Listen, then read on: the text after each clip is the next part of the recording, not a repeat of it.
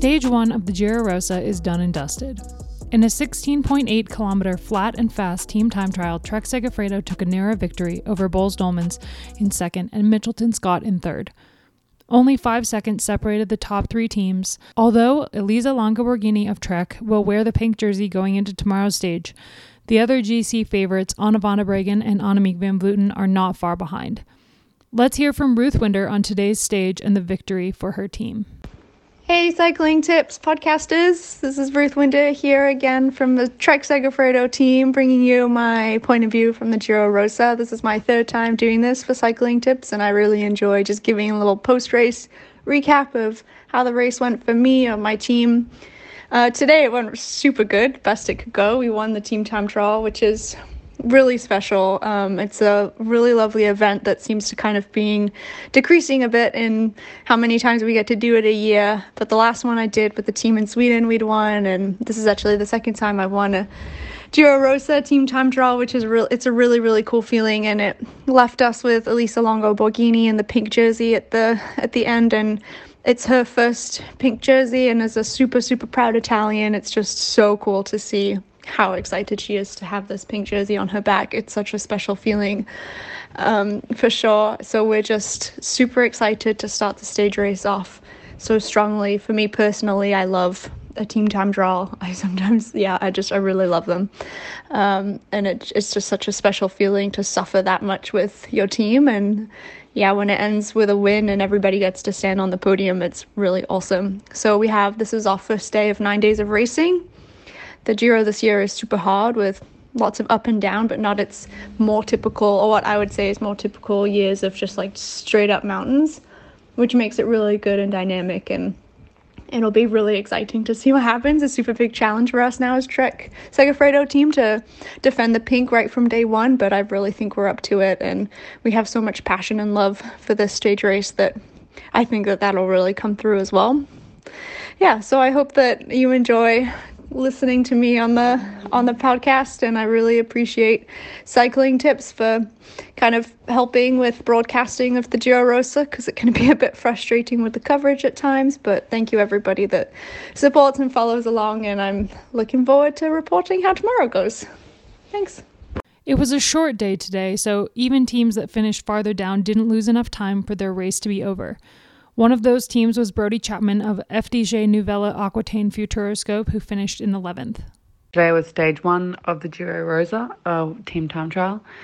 Um, it was the first time we have done a team time trial together with this team, and um, yeah, it definitely shows the experience and the kind of commitment to that craft from some other teams. We came away with uh, a lot of positives for our first time pulling it together in a few days, but we also have a lot to work on, um, evidently. And sometimes it's hard to really know what that is until you're in a race situation and you can pick out those details. So, um, yeah, onwards to the next stage, really, is all we can do now. Um, it was a good experience, and um, yeah, I mean, I really enjoyed the finding that speed, but I'm I really can see how it's just such an art form to really have that trust and knowledge and tactic to get the team together to the line the fastest. So bravo to the teams that uh, made the podium. It was super impressive. Heading into tomorrow, the race will be on in full. Stage two is a brutal one with a handful of short, steep climbs as well as some gravel. The finish looks flat, but comes after a category two climb. So, this could really be a stage for a lot of the punchers. I think Marianne Vos will be looking really good at this stage. She's been looking better and better every single time she races. And after La Course, she'll be out for a result as well as her team. Plus, Ashleigh Moolman is back to racing, so Vos has a really good teammate in Ashleigh. Elisa Longo Borghini, the first Italian to wear the pink jersey since 2008, will want to keep it for as long as possible, probably all the way to the end. And so will her team.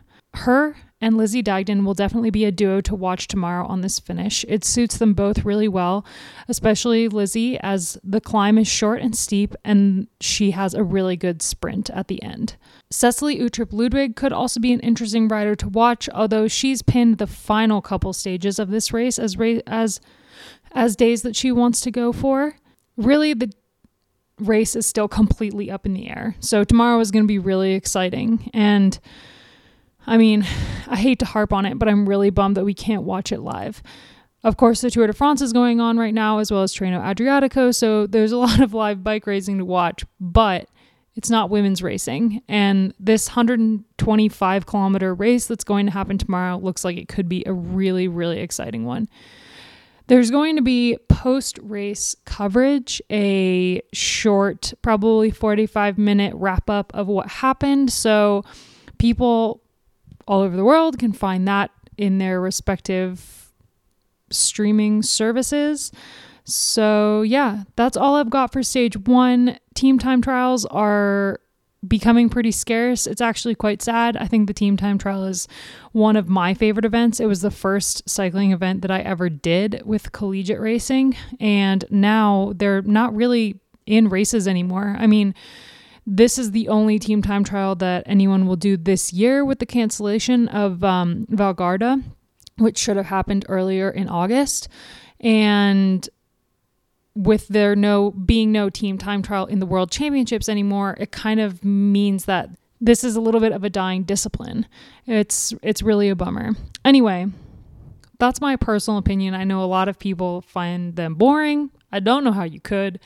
Um, given that every time we see a team time trial, we see like one team looking like a well-oiled machine and one team accidentally taking everybody out nobody wants to see that, but we but we do. Um, and yeah, that's all I got. Tomorrow I will be joined hopefully by Lauren Brownie. We're doing these on the fly, so it's not going to be as regular as as the regular podcast. Plus, we want to keep them pretty short. As you can tell, this is like a six minute podcast. Um, and later on in the week, I'll also be joined by our reporter on the ground, Anna Jones. She's doing a bunch of live coverage from the race. She'll be doing a lot of pieces on the behind the scenes of the race. So make sure to stay tuned to cyclingtips.com. We're also doing post race reports on the website. So if you want to read more about today's race, you can go on cyclingtips.com and I have written a, a race report there. So that's all I got. Thank you guys so much for listening. And we're going to end each episode with a little bit of an audio diary from Canyon SRAM rider Hannah Barnes, who wanted to fill us in on some of the behind the scenes for teams at the Giro Rosa. So here's Hannah Barnes to say goodbye to this episode today. So it's Hannah Barnes here from Canyon SRAM Racing Team. I'm currently in Grosseto where we just finished stage one, the team time trial. It was a 16 kilometre, very flat, very straightforward, not very technical course, but one that you could potentially lose a lot of time if you didn't have the right techniques didn't have keep the speed and yeah, weren't just dialed. So that was a very important factor. Um, we finished sixth place, 16 seconds down on Trek, who took the took the win. So yeah, it's still all to play for, which is which is exciting going into stage two. Um, I actually did a recon a month ago now, so I know what's coming, and I don't know that's a good thing. It's a really challenging 140k um, with a few gravel sections on there, which is it's always fun, and um, yeah, I'm looking forward to it. It's um, yeah, it's an exciting race, the Giro. It's one that's pretty much wide open now, which is always exciting for for people back home to see, and yeah, looking forward to it.